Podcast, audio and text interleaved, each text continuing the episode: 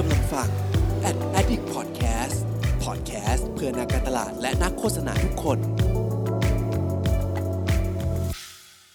สวัสดีครับ ผมหมีป๋อมสุธรรมธรรมวงศ์ สวัสดีครับ ผมหมีต่อพุทธศักดิ์ตันติสุทธิเวชคุณกำลังฟังหมีเรื่องมาเล่า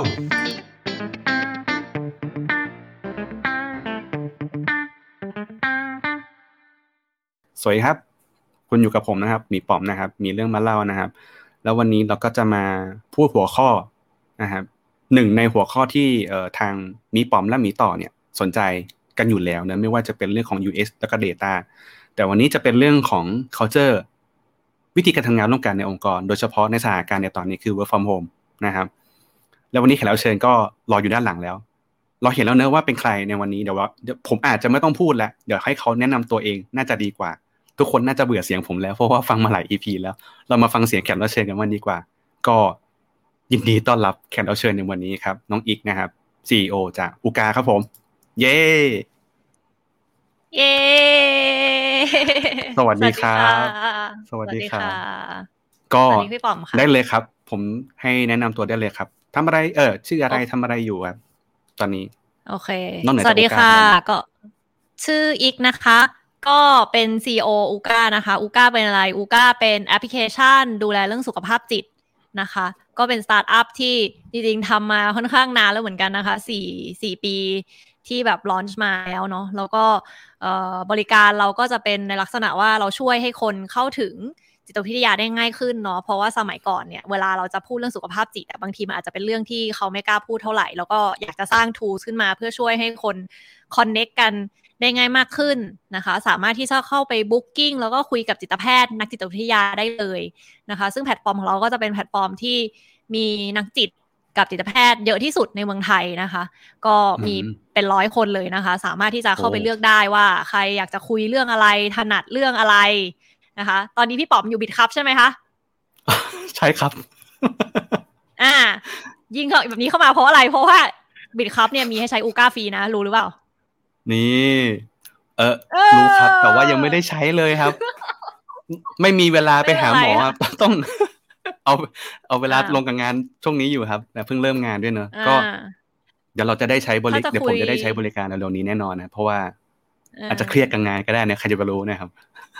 อ่าอาจจะเป็นอย่างนั้นก็ได้หรือว่าจริง ๆ ไม่ต้องรอให้เครียดนะคะ ก็คือแบบโอ้รู้สึกว่าแบบ มีเรื่องอยากปรึกษา อยากพัฒนาตัวเองอืมจุดนี้อะไรอย่างเงี้ยแบบเอออมทำยังไงดีช่วงนี้ขี้หงุดหงิดจังเลยอะไรอย่างเงี้ยอยากคุยก็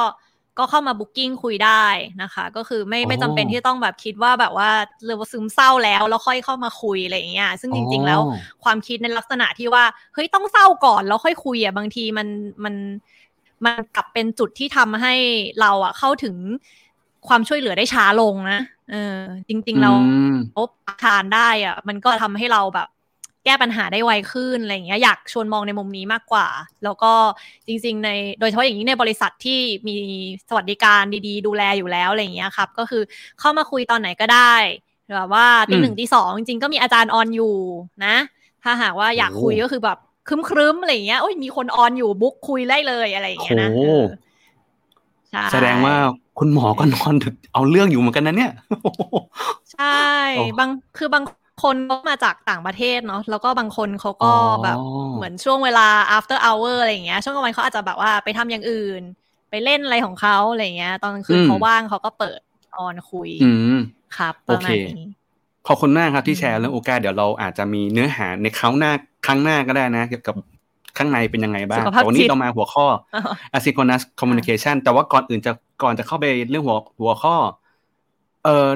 ต้องบอกก่อนว่า audience หรือว่าผู้ฟังของ podcast เนี่ยจะมีผู้ฟังที่กลุ่มหนึ่งที่เราอะสังเคราะห์มาแล้วว่าในช่วงสองปีที่ผ่านมาเนี่ยกลุ่มเนี้ยเยอะมาก กลุ่มนั้นก็คือเป็นกลุ่มอืมที่เป็นน้องๆจบใหม่ กับเป็นกลุ่มที่กำลังย้ายสายงานครับ ทีนี้เนี่ยค่ะบางทีเนี่ยเอ่อผู้ฟังเนี่ยบางทีจะอาจจะมีบางจุดที่ connect กับผู้ฟังด้วยว่าเฮ้ย เราอยากเป็นเหมือนพี่อีกจังเลยอะเราอยากเป็นเหมือนแขกรับเชิญคนนี้จังเลยอะไรเงี้ยแต่เราอะทำอะไรอยู่ตรงนี้อะไรเงี้ยมันอาจจะเป็นแบบเหมือนจุดที่อยากจะรู้ว่าเอ๊ะจุดสตาร์ทของพี่อีกกับเราเนี่ยคล้ายกันไหมหรือเหมือนกันไหมหรือจะแบบมีวิธีการ shift career หรือเปลี่ยนเส้นทางอะไรบางอย่างเนี่ยไปเป็นเหมือนพี่อีกได้หรือเปล่าเลยก็เลยอยากชวนคุยหน่อยว่า ก่อนหน้า Ooca เนี่ยทำอะไรมาก่อนหน้านี้บ้างอาจจะเล่าตอนสมัยช่วงเรียนก็ได้ครับ ช่วงเรียนเออช่วงเรียนมหาลัยนะไม่ต้องไม่ต้องถึงขั้นประถมนะอาจจะยาวเกินไป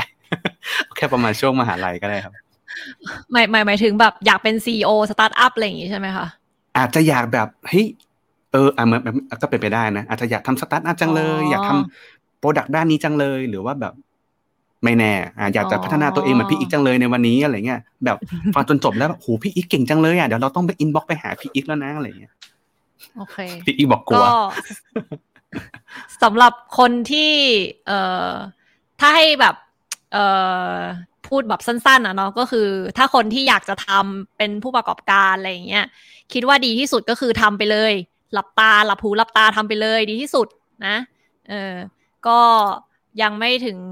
ต้องแบบรอให้ทุกอย่าง perfect อะไรอย่างเงี้ยครับการเรียนรู้ที่ดีที่สุดสำหรับการเป็น entrepreneur ก็คือการได้ลองทำนะเพราะว่าเราไม่มีวันที่จะพร้อมที่สุดอะเออบางทีเราก็ต้องคิด บางบางคนอาจจะคิดว่าโอ้โหเป็น CEO ต้องแบบ perfect ที่สุดฉันต้องรู้ครบทุกด้านอะไรอย่างเงี้ยเราค่อยเริ่มอะไรอย่างเงี้ยจริง ๆ มันเป็นความกดดันสำหรับคนที่มีความรับผิดชอบสูงนั่นแหละ ก็อืมเออเขาจริง ๆ แล้วเนี่ยมันสามารถเอ่อ learning by doing รวมไปถึงเรียนรู้ไป แล้วก็ไปเอ่อเรียนรู้จากประสบการณ์ หรือเรียนรู้ตามจุดที่เราต้องเอ่อตามตาม requirement น่ะ จะทำให้เราสามารถไปได้ไวกว่า แล้วเราก็เรียนได้เรียนรู้ได้เยอะกว่าไปนั่งเรียน MBA หรืออะไรอย่างงี้ด้วยซ้ำเนาะแต่ว่าถ้าหากย้อนกลับมาจุดเริ่มต้นว่าพี่อีกเป็นใครมาจากไหนก็คือเอ่อพี่ก็เป็นหมอฟันนะ จริง ๆ ไม่ได้เกี่ยวข้องกับสายสตาร์ทอัพเลยเออเป็นหมอฟันอืมคนหนึ่งที่เอ่อจริง ๆก็คือ ตอนแรกไม่ได้คิดด้วยซ้ำว่าอยากจะเป็น CEO สตาร์ทอัพจริง ๆ แล้วมาทำสตาร์ทอัพเพราะว่าเราเอ่อ เรามีความต้องการว่าตอนนั้นเนี่ยเรารู้สึกว่ามันมีปัญหานะเรื่องสุขภาพจิตอะเราอยากที่จะแก้ไขปัญหาจริงๆ เพราะตอนนั้นเราก็คือคนไข้คนนึงเลยแหละ เราเราไปหาจิตแพทย์เรารู้สึกว่าเอ้ยมันนัดยากอะมันทำไมมันต้องเดินทางเอ่อไกลแล้วต้องไปรอนานอะไรอย่างเงี้ย ไม่ได้คุยกับคุณหมอ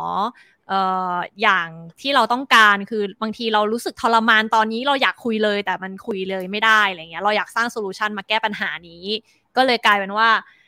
มันเหมือนมันเป็นมันเหมือนเป็นส่วนหนึ่งของวิธีที่พยายามแก้ปัญหาเรารู้สึกว่ามันควรที่จะมีอะไรแบบนี้อยู่ในประเทศเรานะ หรือว่า at least บนโลกเรานะ ตอนนั้นก็คือ ต้องบอกว่ามันยัง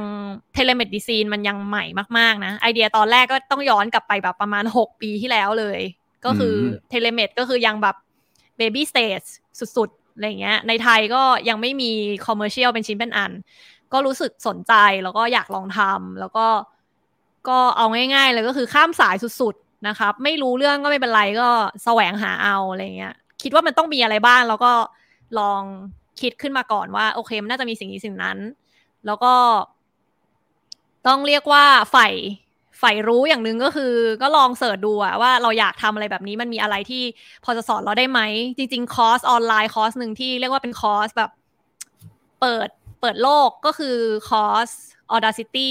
ของของของ Audacity เนาะเอ่ออมหรือ Udacity อ่าชื่อว่าคอร์สเอ่อ Product Design ดีมาก เออ ใช่ ดีมาก เป็นเป็นคอร์สที่แบบว่า เออ คือแค่เรียนคอร์สเนี้ย ก็คือแบบเหมือนปูพื้นฐาน เบื้องต้นที่สุดยอดมาก ๆ อะ เรียกได้ว่าแน่นกว่าไปเข้า accelerator หลาย ๆ ที่ซะอีก โคตรแน่น เออ คุณอยากเรียนกันเนี่ยอียาวใช่ปะในนี้มีเนียวอียาว มันพูดใหญ่เลยว่า ว่าอะไรยังไงข้อคอนเซปต์หนึ่งสองสามสี่รีซอสอะไรไปดูเพิ่มอะไรเงี้ยไปดูในคอร์สเนี้ยมีหมดแล้วก็เรียนฟรีด้วย ก็อ๋อต้องบอกว่า เออดีมาก เออ ก็จริง ๆ เป็นคอร์สแรกที่เกณฑ์ความรู้ในเรื่อง business ในเรื่องของเอ่อ business เอ่อในในเรื่องของ building product อ่าในเรื่องของ evaluate market ทุกอย่างอะไรอย่างเงี้ย valuable สุดๆ นะครับ แล้วหลังจากนั้นก็แบบ อะ โอเค ฉันพอจะมีความรู้แล้ว ฉันอยากจะแบบว่า real world เอ่อ real world adaptation จะทำยังไงอะไรเงี้ยความยากของการที่เป็นหมอฟัน แล้วก็อยู่ในตระกูลหมอฟัน ไม่ได้อยู่ในตระกูลธุรกิจเนี่ยเราก็ไม่ได้มี connection อะไรอย่างเงี้ยอยู่แล้ว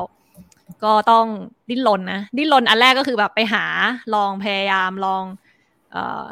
ทำความเข้าใจ landscape ที่เราอยู่ก่อน ก็คือไปหาคอร์สลงอะไรเงี้ยแล้วก็ connect คนไปเรื่อยๆอะไรเงี้ย connection สำคัญมากนะ ในการ build connection โดยเฉพาะอย่างยิ่ง คนที่อยากเป็น entrepreneur แล้วอาจจะ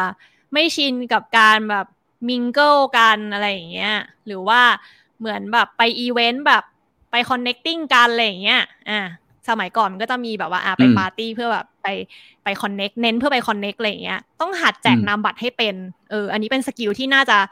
สำคัญที่สุดสำหรับ entrepreneur แล้วแบบไม่รู้จักใครไม่มี connection อะไรอย่างเงี้ยการที่คุณรู้จักคนเยอะมันคือ asset ในการที่จะขยายไปเรื่อยๆ ว่าคุณอยากทำอะไรแล้ว การที่คุณอยากทำสิ่งนี้แล้ว เขาจะเอ่อใครก็ตามแต่ที่มีอยู่ใน pool network ของคุณน่ะสามารถที่จะบอกได้ว่าคนที่สามารถทำสิ่งนี้ได้จริง ๆอะคือใครเอออมเพราะว่าคนที่เป็น CEO อะมันบางทีมันไม่สำคัญนะว่าแบบคุณต้องทำได้ทุกอย่างอืมเออบางทีคือ คุณแค่อาจจะมีไอเดียที่ดี มีวิชั่นที่ดี มีเอ่อมีเรียกว่าไงดีอะมีมอรัลที่ดีเอ่อหรือว่าหรือว่ามี mindset ที่ดี คุณก็สามารถที่จะเริ่มวิ่งได้แหละ แต่คุณน่ะ รู้หรือเปล่าว่าคุณต้องเอาใครมาวิ่งกับคุณบ้าง อันนี้ก็คือเป็นเรื่องสำคัญครับ อืม มันต่อยอดมาจากตรงนั้นแหละ จนมาเรื่อยๆ จนจนกระทั่ง อะ เออเจอ developer set แรก เออแล้วก็ค่อยๆแบบว่าเออ ตอนแรกพี่เหม็ง dtac นะ ไม่มั่นใจว่าไอ้นี่มันจะทำได้ไหมวะอะไรอย่างเงี้ยเออไม่รู้อ่าว่าแบบมันจะทำได้ไหมปีแรกไปสมัครตกนะครับ หลังจากนั้นก็เออไม่เป็นไรช่างมันก็เข้าเอ่อสตาร์ทอัพเอ่อ competition อันแรกที่เข้าไปได้ก็จะเป็นของ SCB เออโอ้แต่เดี๋ยวนี้ SCB ไม่มีแล้วนะเอออ๋อเออเมื่อแต่เมื่อก่อนมันจะมีไอ้นี่อะไรนะ DBA ใช่ป่ะ DBA ก็คือไปเป็นอ่า DBA batch ศูนย์หนึ่งเนาะเสร็จแล้วก็ พอเข้า DA เสร็จปุ๊บก็ได้รับเอ่อเหมือนเจรจา investment แต่ยังไม่ได้ final อะไรอย่างเงี้ยนะครับ แล้วก็เข้าเอ่อเข้า d t a c accelerate ก็กลายว่าปีถัดมาที่ปีแรกอะ fail fail ตั้งแต่แบบขั้นโทรศัพท์เลยคุยคุยคุยแล้วก็แบบปึ๊บไม่ได้อะปีที่สองก็สมัคร d t a c accelerate แล้วก็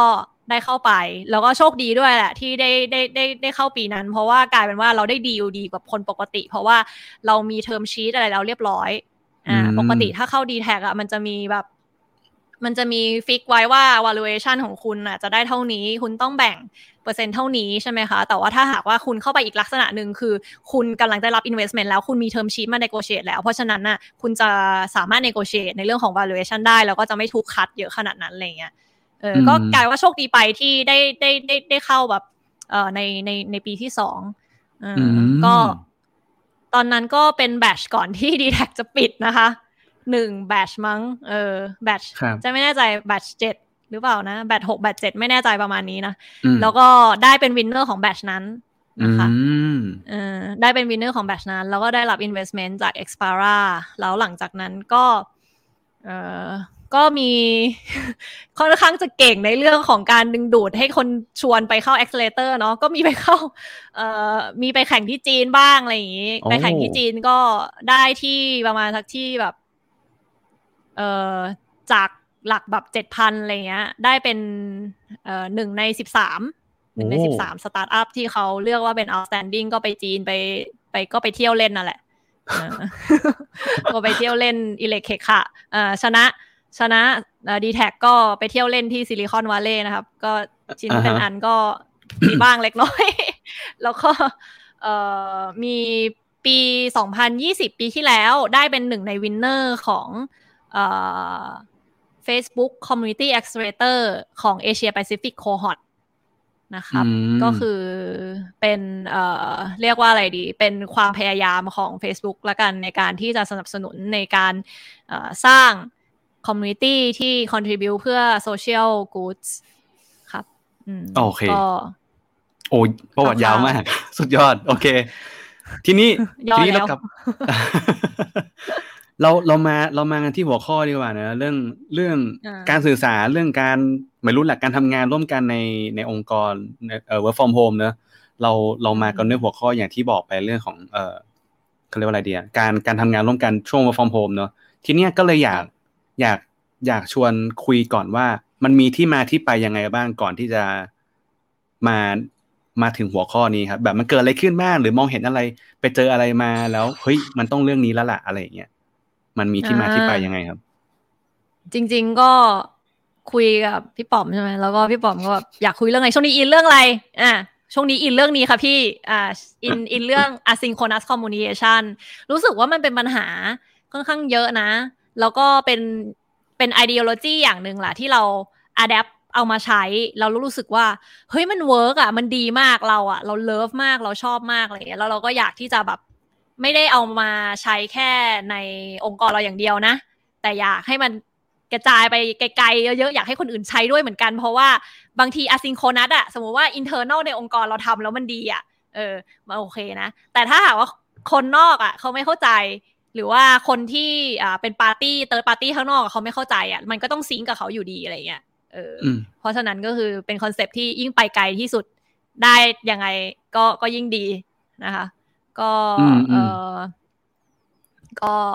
น่าจะประมาณนี้ไหมคะ หรือว่าแบบอยากให้เล่าว่าแบบเอ๊ะทำไมเราถึงแบบมาถึงจุดนี้ได้ โอเคเอ่อคือคือคือเป็นอย่างนี้ก่อนตอนที่แบบเผื่อผู้ฟังอาจจะไม่เข้าใจคือผมอะ เนื่องจากว่าผมเออเห็นว่าเฮ้ยน้องอีกน่าจะมีเอ่อประสบการณ์ในการอ่าแบบว่าได้ได้คุยกับหลาย ๆ คนเรื่องแบบเรื่อง mental เรื่องการทำงาน หรืออะไรบางอย่างอะเนอะแล้วก็น้องอีกก็เลยอย่างที่บอกไปก็คือว่าเฮ้ยหัวข้อนี้พี่กำลังอินเลยอะไรเงี้ยแล้วเราก็ไปหาข้อมูลเอาคำเนี้ยไป search นะซึ่งปรากฏว่ามันเป็นเรื่องของการสื่อสาร แบบเป็นแบบ paper อะคือแบบเฮ้ยมันจริงจังไปปะวะอะไรเงี้ยแล้วเราก็อ่าน ซึ่งมันแปลตรงตัวว่ามันคือการสื่อสารแบบ แบบทางเดียว แล้ว synchronous ก็คือการสื่อสารแบบสองคนสื่อสารกันอย่างเงี้ย ก็คือเหมือนเหมือนผมกับอีกตอนเนี้ยสื่อสารกันสองคนแบบ real-time อ่าใช่แต่อะแต่แบบ asynchronous มันเหมือนคืว่าเออแต่ asynchronous มันคือเหมือนแบบว่าหยอดทิ้งเอาไว้ แล้วก็รอให้คนอะมาอ่านมาหยิบอะไรก็ว่าไปอืมก็เลยอืมอยากรู้ใช่ว่าเฮ้ยมันเกิดอะไรขึ้นนะ มันถึงไอไอคอนเซปต์เนี่ยมันถูกอ่าเอามา มีบทบาทในช่วง work from home บ้างอ่าแล้วก็อีกก็ส่งลิงก์อันหนึงมาเป็น เดี๋ยวให้ลิงก์อีกของเล่าดีกว่า เออให้อีกเล่าดีกว่าโอเคอ่าอ่าอ่าได้ได้ได้ได้ได้ได้ก็จริง ๆ แล้วอะ เกรินไว้ล่วงหน้านะ คืออะซิงโครนัสอะ มันเป็นอะไรที่เราเน้นว่าเวลาคุยกันน่ะ ไม่จำเป็นต้องคุยพร้อมกันก็ได้ เออ มันไม่มีความจำเป็นที่ไม่มีความจำเป็นเสมอไปแล้วกัน อาจจะไม่ใช่ทุกเคสอะอาจจะไม่ใช่จำเป็นว่าทุกๆ ครั้งเสมอไป เราต้องมาคุยพร้อมหน้ากัน เวลาเวลานึกภาพก็คืออยากให้นึกถึงเหมือนแบบเวลาเราแชทกับเพื่อนอะไรเงี้ยบางทีเราไม่ได้อยากโทรหาเพื่อน บางทีเราอยากจะแชททิ้งไว้หายอะไปไปหาเขาเฉยๆแล้วถ้าเขาว่างตอบก็ค่อยตอบอ่าถูกไหมคะบางทีเราก็ comfortable กับแบบนั้นมากกว่าเนาะแล้วก็คุยเป็น conversation ยาวๆ ได้ด้วยเป็นตูเป็นตะเลยใช่ไหมคะเพราะฉะนั้นแล้วทำไมคอนเซปต์เดียวกันน่ะมันเอามาใช้กับเรื่องงานไม่ได้ล่ะ ทีนี้กลับมาเรื่องว่าแล้วทำไมมันถึงสำคัญกับเรื่องงานน่ะทำไมเรื่องนี้ถึงเป็นเรื่องที่ essential มากๆอืมก็คือ จริงๆ asynchronous เนี่ยมันเป็นคอนเซปต์ที่อีกได้รับมาจาก GitLab นะครับ ถ้าเกิดถ้าเกิดจริงๆก็คืออ่ามันเป็นส่วนหนึ่งของ GitLab Work from Home Manifesto นะครับ ก็คืออ่าว่าด้วยว่าเอ่อทำอย่างไรให้ work from home ได้อย่างมีประสิทธิภาพ แล้วก็เป็นสุขเขาก็มีเป็น manifesto ของเขาเลย ในลักษณะเดียวกันก็คืออาจจะคล้ายๆแบบ agile manifesto ก็ได้แต่เออแทนที่จะเป็น agile manifesto เนี่ย นี่คือว่าด้วยกัน work from home ทำยังไง work from home ได้เป็นอย่างดี ซึ่งต้องบอกว่า GitLab อะเขาเป็นโปรเป็นป่าเรื่องนี้เลยนะ เพราะว่า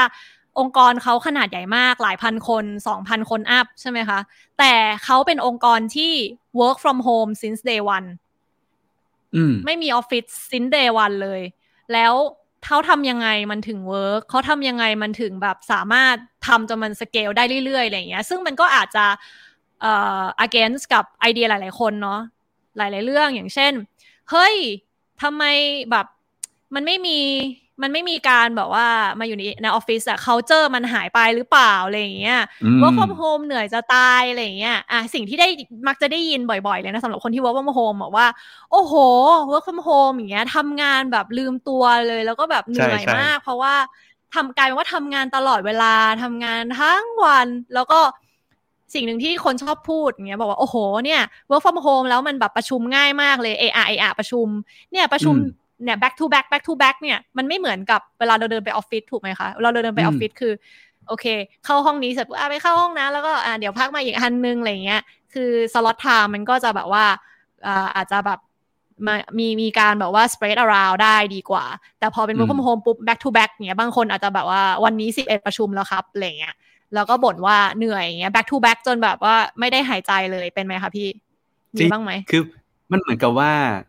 มันง่ายต่อการสวิชไงถ้าเป็นแต่ก่อนต้องเดินไปที่ห้องประชุมเฮ้ยขอกดขอกดน้ำก่อนขอแป๊บนึงก่อนอะไรอย่างเงี้ยมันจะมีอะไรแวะระหว่างทาง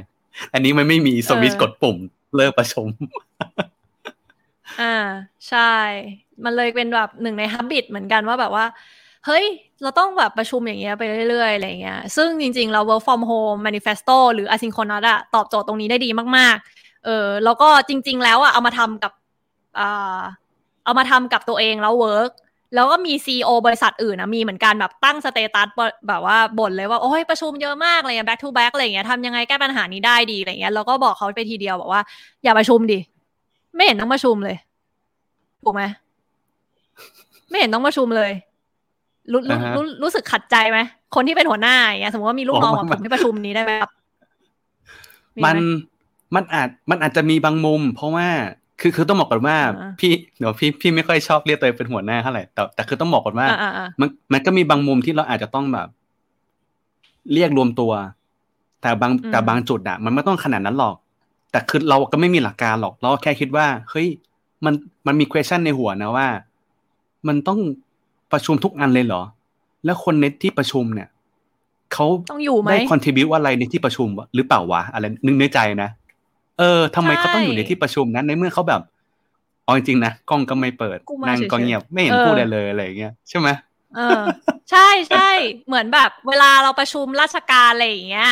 งงมากเลยประชุมทีคนพูดมีอยู่แค่สี่คนแต่ว่าคนอยู่ในห้องอะห้าสิบคน งงว่ามาทำไม วันๆทำอะไร เออ ก็อาจจะพลาดพิงไปหน่อยอะไรเงี้ย แต่ก็ครับรู้สึกว่า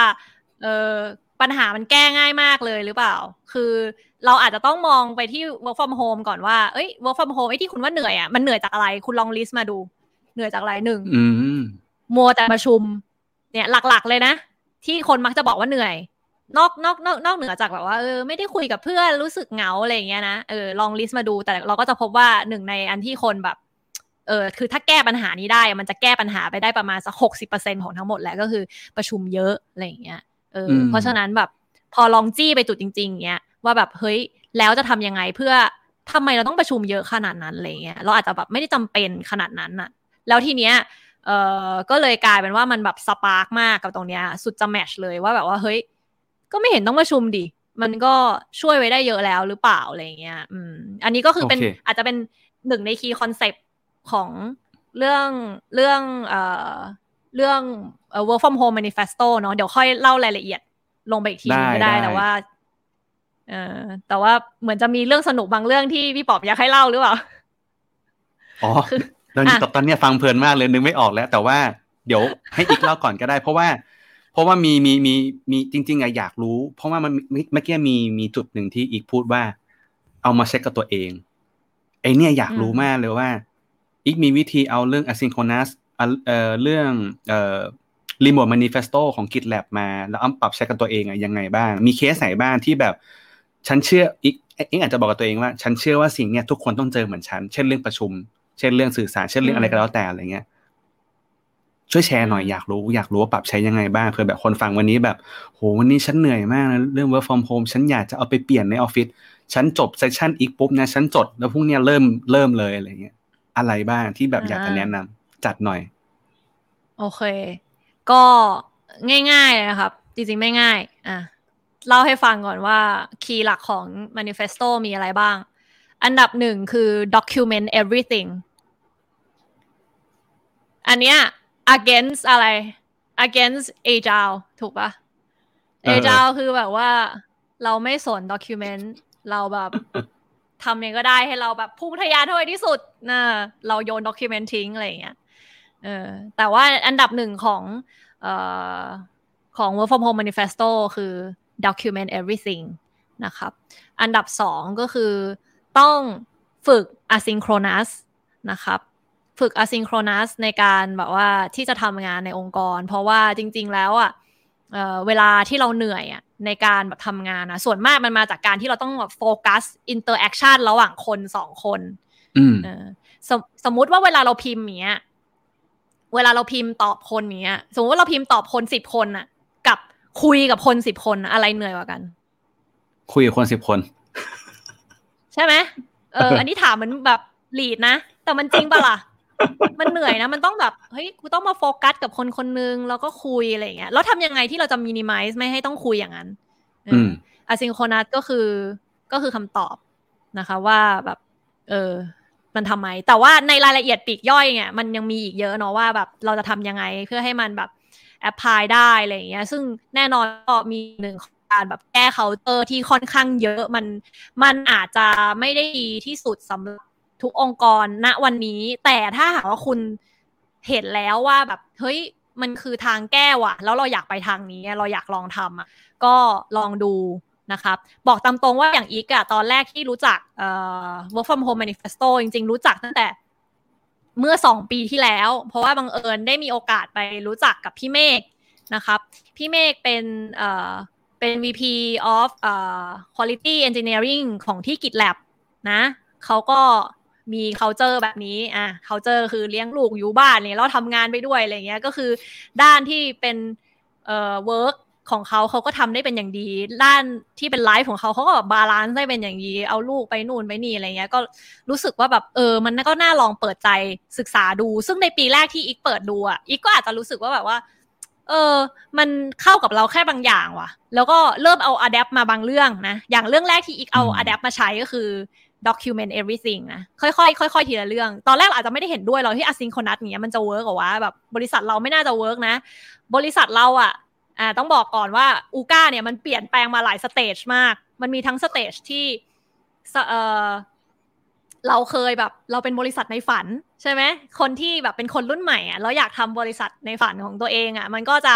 มี ideology ที่อาจจะเปิดกว้างหน่อยอย่างอีกเปิดบริษัทวันแรกปุ๊บเนี่ย ทำแบบ Netflix เลย เออ เฮ้ย ใครลากี่วันก็ได้ลาไปเลย เออ เออ ตั้งแต่แบบเปิดบริษัทวันแรกนะ เอ้ย อยู่ที่ไหนก็ได้ work from home work from home เลยอย่างเงี้ย work from anywhere อะไรเงี้ย อะไรยังไงก็ได้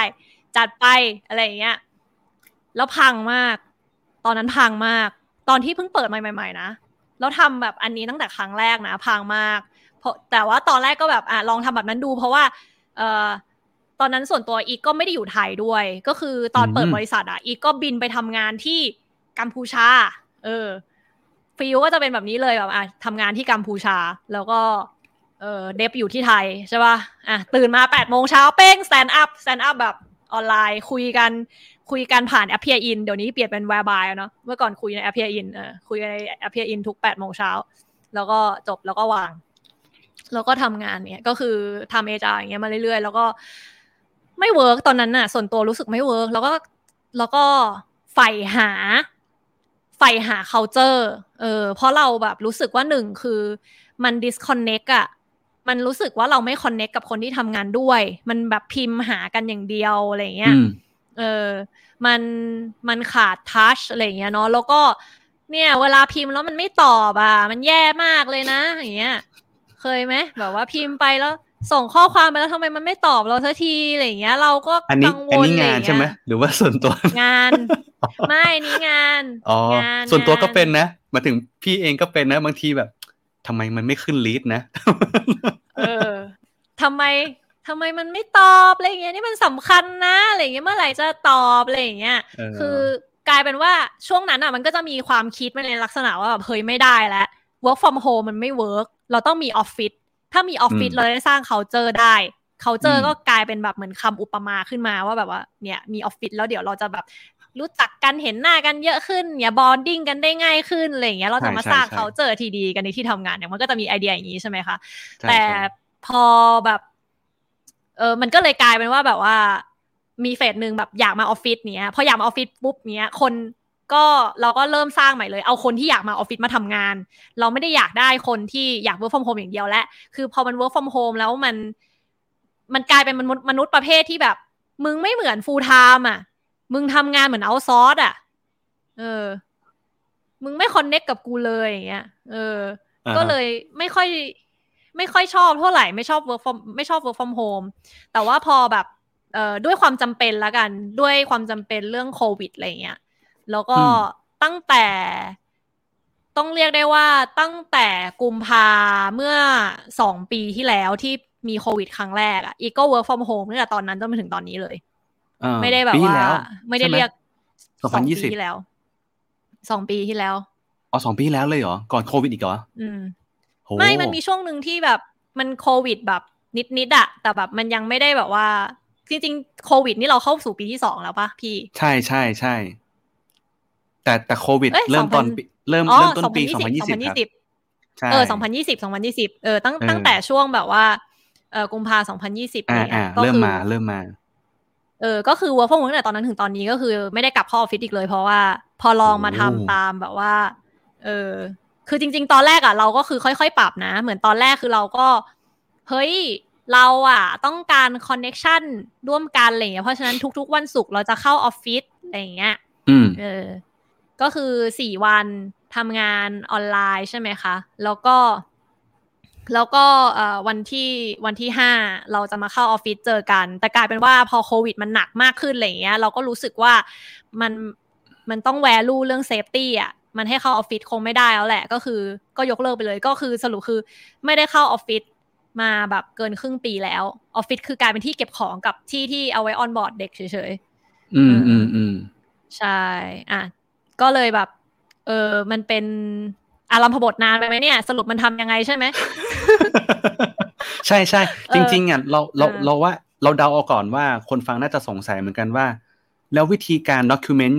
แบบ x เนี่ย มันเป็นยังไงนะที่มันได้ผลแล้ว asynchronous ของ x มันเป็นยังไงนะ ถึงได้ผลอะไรอย่างเงี้ยรวมถึงข้ออื่นจริงๆอะเราเราก็แอบไปส่องข้ออื่นๆนะของเอ่อตัว remote manifesto นะ มันก็จะมีแบบว่าการบันทึกการจดอะไรอย่างเงี้ยเออแล้วก็การยอมรับเรื่องเอ่อ asynchronous ด้วยตรงเนี้ยเออก็เลยอยากรู้ว่ามันมีตอนแรกที่เริ่มปรับมันมี มันเหมือนมีอาการแบบยังไงต่อต้านไหม แล้วมันเริ่มอ่าปรับยังไงจนถึงแบบมีอยู่ยอมรับแล้วได้อะไรเงี้ยในในในทีมอะไรเงี้ย อืม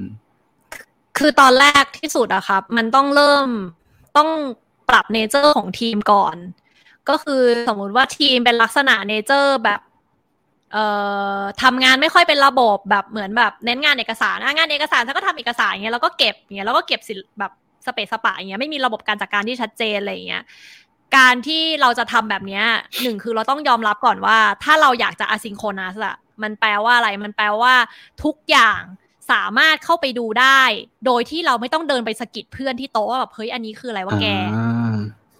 ใช่ไหม อ่าความแบบว่าเฮ้ยอยากเข้าออฟฟิศอะเพราะว่าแบบว่าเฮ้ยมันเดินไปถามกันง่ายอะเออแล้วมันต้องเดินไปถามกันตลอดเวลาไง คุณลองคิดดูว่าแล้วถ้าคุณลดได้ไหมไอ้การที่ว่าคุณต้องเดินเข้าไปถามมันอะ คุณตัดมันออกแล้วมันจะทำงานไวขึ้นไหม คุณทำยังไงให้คนในบริษัทคุณน่ะ เข้ามาหน้านี้ปุ๊บแล้วแนวิเกตเองได้เลยว่าอะไรอยู่ตรงไหน เขาอยากทำอะไร อย่างเช่นแบบพนักงานใหม่มาเอ้ยจะลายังไงวะอะไรเงี้ยแม่งต้องมานั่งถามเออจะลายังไงใช่ปะคุณเตรียมออนบอร์ดไว้ตั้งแต่แรกอะไรเงี้ยแล้วก็เขียนคู่มือไว้เลย เป็นคู่มือว่าเออเข้าไปคุณไปทำอย่างนี้กดในนี้อะจบหรือวิธีการอืมเข้าไปดูรายละเอียดของเอ่อโปรเจกต์สมมติว่าคนที่เพิ่งเข้ามาเพิ่งเข้ามาใหม่ๆอะแล้วแบบอืมมันมีโปรเจกต์ที่แบบโอ้โหทำไปแล้ว เริ่มไปแล้วเมื่อเจ็ดเจ็ดเดือนที่แล้วอะ เอออื มันก็อาจจะมีปัญหาในการแบบว่าคอมมูนิเคตไงว่าแบบว่าโห แล้วมันอะไรยังไงวะอะไรอย่างเงี้ยต้องมีคนมานั่งเล่าเล่าเล่าเล่าเล่าใช่ไหมคะอืมแต่ถ้าหากอืมว่า document everything ไว้ตั้งแต่แรกอะมันกลายเป็นว่าอืมตั้งแต่เริ่มเปิดโปรเจกต์ตั้งแต่ตั้งแต่ตอนที่ธนาคารเฮ้ยมันมีโปรเจกต์นี้ดีไหมหรือไม่ดียังไง ประชุมครั้งที่หนึ่งประชุมไว้ว่ายังไง ประชุมครั้งที่สองมีความคิดแบบนี้ได้สรุปความแบบนี้ต่อยอดมาเป็นอันนี้แล้ว action อย่างนี้ต่อตอนนี้ต้องมีอะไรทำอะไรต่อบ้าง การที่เรามี single source of truth อยู่ตลอดเวลาอืมมันทำให้ลดการเดินไปถาม จริง ๆ มันคงหายไปร้อยเปอร์เซ็นต์อาจจะยากแหละเพราะว่าอะไรคนมันก็ยังมีฟลออย่างอย่างเช่น อาจจะยังอธิบายไม่ดีบ้างอะไรอย่างเงี้ยเออแต่การที่เราเขียนทุกอย่างไว้จริงๆอะว่าอะไรเป็นอะไรโดยที่พยายามคิดไว้ในหัวแรกเลยทำยังไงให้คนอ่าน รู้เรื่องโดยที่ไม่ต้องเดินไปถาม มันก็จะทำให้คนสามารถที่จะเปิดหน้านี้ขึ้นมาแล้วเขาไม่ต้องเดินไปคุยหรือว่าไม่ต้องไปทำให้ไอเอเสียเวลาเงี้ยเขาเสียเวลาแป๊บเดียวแล้วก็มันสิ่งที่ repeatable มันไม่ใช่สิ่งที่ว่าเฮ้ยถ้านายเอคนที่เป็น mentor เราอะลืมพูดพอยนี้แล้วมันจะหลุดนะเออ ถ้านายเอลืมพูดเนี้ยหลุดเลย เออ แต่การที่มันมีแบบทุกอย่างมัน document เขียนไว้ละเอียดชัดเจนว่า โอเค สิ่งนี้ต้องทำแบบนี้หนึ่งสองสามสี่อะคุณต้องดูตรงนี้นะอะแล้วคนที่ตามมาเป็นกระบวนสมมติว่ามีลูกน้องเนี่ยเป็นสิบคนอะไรเงี้ยลูกน้องก็แค่เข้ามาดู document เนี่ยทีเดียวดูเข้าไปอ่านอืมจบเออมันไม่ต้องอาศัยโอเคว่าแบบนายเอจำได้หรือเปล่าว่าต้องพูดแบบนี้เออเออเพราะฉะนั้นจริงๆอืม ครับอ่าพี่พี่พูดเลยพี่พูดเลยอ๋อไม่แค่กำลังจะขมวดอยู่ว่า แสดงว่าทั้งหมดทั้งมวลเนี่ยมัน ถ้าเกิดเราไล่เป็น step นะคืออย่างแรกน่าจะต้องเป็นแบบเหมือนกันเป็นเป็นการวางแผน การเก็บอืมข้อมูลการเก็บ Data เป็นแบบใช่ source of truth นะเมื่อกี้อย่างที่บอกคือเฮ้ยมันอยู่ตรงนี้นะใช่ถ้าคุณจะเริ่มทุกอ่าอย่างมันอยู่ที่นี่อะไรเงี้ยต้องต้องมีการแบบเหมือนใช่ on board ให้แผนที่แล้วก็สามารถใช่แก้ปัญหาอะไรบางอย่างด้วยตัวเองได้ หรือโอเค มันอาจจะมีช่วงแรกอาจจะตกตะกุกตะกักแหละอาจจะต้องเอ้ยมีอะไรก็ปิงมาหาฉันนะอะไรก็ก็ก็วางกันไป แต่ว่ามันเป็นเรื่องของแบบ ลดลดงานการสื่อสารอะไรบางอย่างในอนาคตลงไม่ใช่ต้องแบบคอยมาบอกใช่ตลอดเวลาอะไรเงี้ยเนอะอัตโนมัติอะไรบางอย่างใช่เออใช่ หรือว่าแบบอืมอย่างเช่นสมมุติว่าแบบเรื่องง่าย ๆ อะ ที่แบบว่ามันไม่ต้องผิดซ้ำซ้อนอะอย่างเช่นแบบอ่าทำเอกสารนะต้องเซ็นอะไรอย่างเงี้ยต้องเซ็นตรงนี้ตรงนั้นอะไรอย่างเงี้ยถ้าสมมติเป็นฟอร์แมตมีอยู่แล้ว คุณก็ทำคู่มือไปเลยสิ คู่มือไว้เลยว่าแบบคู่มือคุณต้องทำอย่างนี้นะ ไม่ใช่ว่าคุณจะรู้สิ่งนี้อืมเพราะว่าคุณต้องมีรุ่นพี่มานั่งจิ้ม เออ รุ่นพี่มานั่งจิ้มอืมเฮ้ยอยู่กดตรงนี้นะแล้วไปตรงนี้ไปนี้ต่ออะไรอย่างเงี้ยทำไมถึงอ่าต้องรอให้เขามานั่งจิ้ม คุณเขียนหรือคุณอัดวิดีโอ tutorial แล้วก็อัปโหลดลง account บริษัท แล้วคุณก็เอาไปใส่ในหน้า handbook สักหน้าหนึ่งแล้วให้เขา search ให้เจอ มันดีกว่าไหมอะไรเงี้ย คุณก็อืม save เวลาด้วยคุณเอาเวลาไปทำอย่างอื่น เรื่องเล็กๆเออน้อยๆแบบนี้อะไรเงี้ยอืมพี่พี่แอบเดาว่าจริง ๆ แล้วอะ ตอนที่มันยังไม่มีสถานการณ์ work from home หรือว่ารีโมทอะ มันมีสิ่งนี้อยู่แล้วนะเพียงแต่ว่าอืมเราอาจจะเพิ่งมาตื่นตัวไม่ได้ว่า fully realize เออเออมันต้องทำว่ะอะไรเงี้ยผมว่าคนที่น่าจะเข้าใจโหมดประมาณเนี้ยน่าจะเป็นองค์กรใหญ่ ๆ ที่แบบเป็นหลักพันคนสองพันคน เพราะว่ามันต้องทำงานต่างที่อะ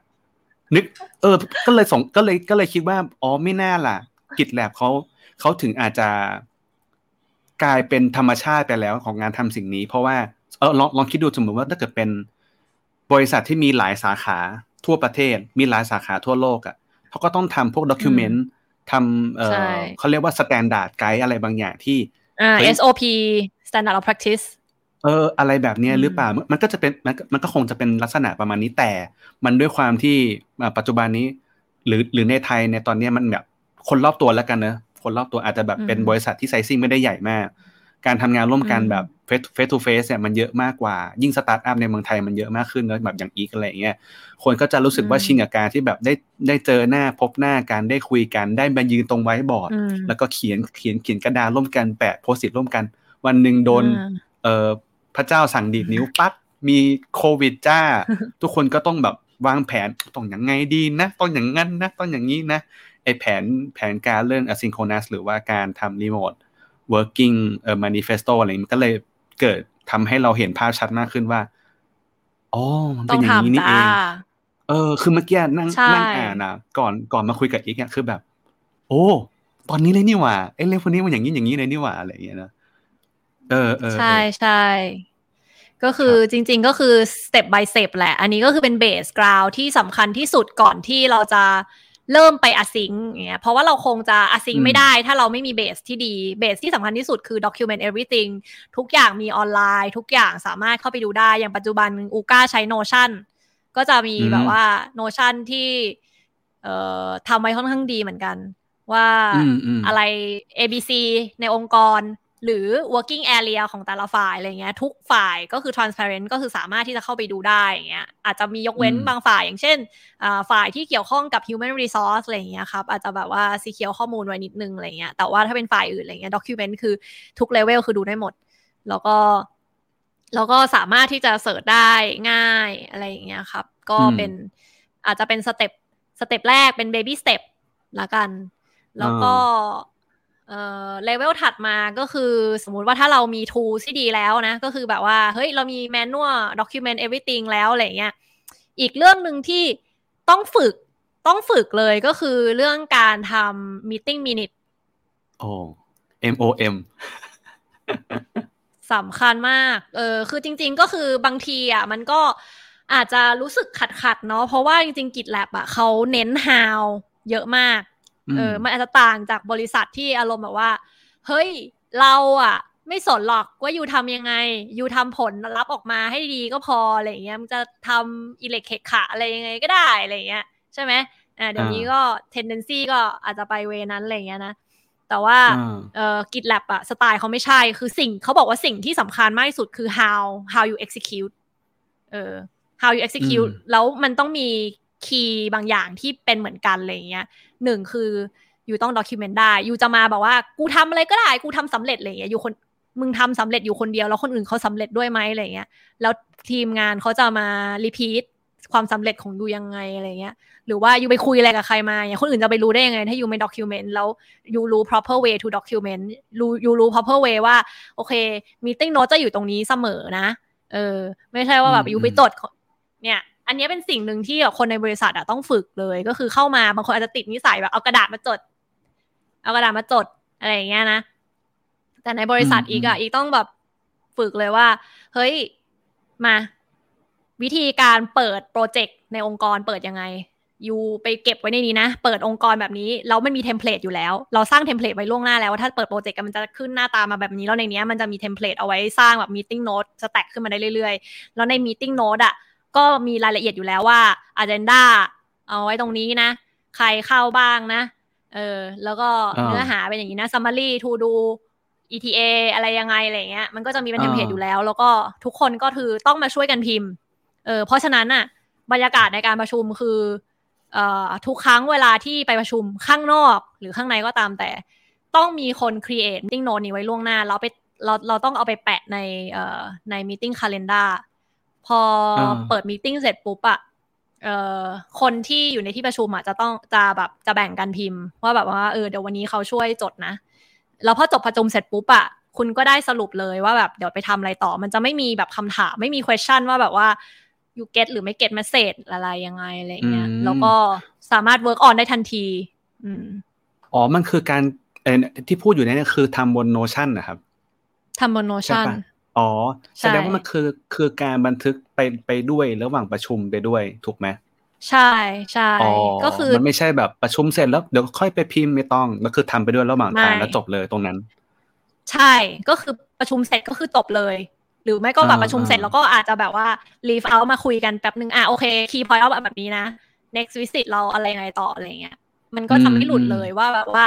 เดี๋ยวมันจะมีอะไรต่อไปอะไรอย่างเงี้ยครับ อืมอืม ซึ่งจริงๆก็คือไม่ต้องเป็น Notion เสมอไปก็ได้แต่เพียงแต่ว่าที่อูก้าใช้ Notion เท่านั้นเอง ถ้าหากว่าเป็นอ่าเวกิ l แ b เนาะเขาก็ทำเป็นลักษณะว่าเออเขาก็จะมีเหมือนเป็น Google Doc อะไรอย่างเงี้ยนะแล้วก็ถ้าหากว่าอะไรที่มันอยากจะ submit request เข้าไปแบบว่าในเอ่อในที่ทำงานหลักของเขาอะเขาก็จะใช้ GitLab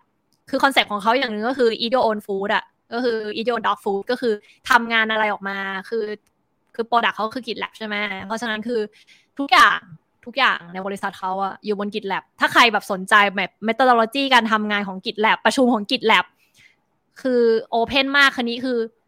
มันยิ่งกว่าขั้นกว่าของอูก้าไปอีกอะคือของอูก้าคือ open นะแต่ internally open แต่ว่าไม่ได้แบบ publicly open แต่ว่า GitLab นี่คือ open หมดเลย ใครไปประชุมอืมอะไรที่ไหนยังไงอย่างเงี้ยดูได้หมดเลย หรือว่าอยากดูประชุมผู้บริหารระดับสูงว่า internally เขาประชุมกันยังไงอะไรอย่างเงี้ยไปดูในอืมเอ่อไปดูใน YouTube ของ ของเอ่อ workplace เขาได้ คือก็จะเห็นเลยอืม CEO คุยกับลูกน้องยังไงอะไรเงี้ยเอออมบีบลูกน้องยังไง ซึ่งดีมากนะอ่าฮะแบบเป็นบทเรียนที่ดีแบบประชุมแบบคัม p านีวายยังไง ประชุมแบบอ่าเฮดอะเฮดแต่ละคนอะคัม p านีวายประชุมยังไงสิบห้านาทีจบอะส่วนหนึ่งทีคืเนี้อยมันทำได้ครับเพราะว่าอซิงมาก่อนเอออ่าอ่าอ่ากำลังกำลังจะพูดต่อเลยว่า แล้วอย่างเงี้ยกำลังจะบอกเลยเปล่าว่า เฮ้ย ซิงโครนัสไม่ไม่ควรทำหรือเปล่า หรือว่ามันควรทำตอนไหนอะไรเงี้ยมีคำแนะนำยังไงบ้างเพราะอ่าปัจจุบันนี้เนอะเราจะเห็นว่ามันมีทูใหม่ๆ อย่างเช่นแบบ Gather โอ้รู้สึกแบบดีมากเลยแบบดูอยู่ในออฟฟิศเสมือนจริงกันอะไรอย่างงี้ ทุกคนแบบอ่ารู้สึกอ่าแบบ happy มากเลยอะไรเงี้ยแบบ capture หน้าจอโพสต์กันเยอะแยะมากมาย มันเป็น synchronous ถูกไหมเขาแหละถ้าเป็นอย่างนั้นถูกไหม Gather อ่าอ่าอ่าอ่าใช่มันต้องมีใช่จังหวะของมันอยู่ถูกไหมว่าต้องใช้ อะไรยังไงบ้างมีมีมีมุมมองหรือมีคำแนะนำยังไงบ้างตรงนี้